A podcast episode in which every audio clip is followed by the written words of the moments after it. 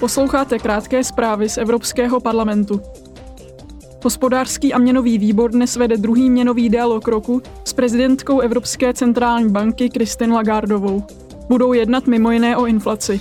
Zatímco celková inflace se snížila především díky pokračujícímu poklesu cen energií, jádrová inflace zůstává vysoká a trvalá, zejména kvůli rostoucím cenám potravin a služeb.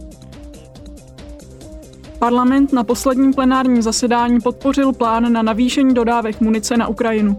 Tento plán je součástí nového aktu na podporu výroby munice, který má také pomoci členským státům doplnit jejich arzenály a zavádí cílená opatření, včetně financování ve výši 500 milionů eur. Poslanci nyní zahájí jednání s radou s cílem dosáhnout politické dohody. Parlament minulý týden odsoudil záměrné a systematické úsilí o oslabování hodnot Evropské unie, kterého se dopouští maďarská vláda. Poslanci poukázali na zákony, které byly přijímány bez dostatečné parlamentní kontroly a veřejné konzultace, nepatřičné vyhlašování stavu ohrožení, zneužívání ochrany oznamovatelů k oslabování svobody projevu a práv osob LGBTIQ+, a porušování sociálních a pracovních práv učitelů.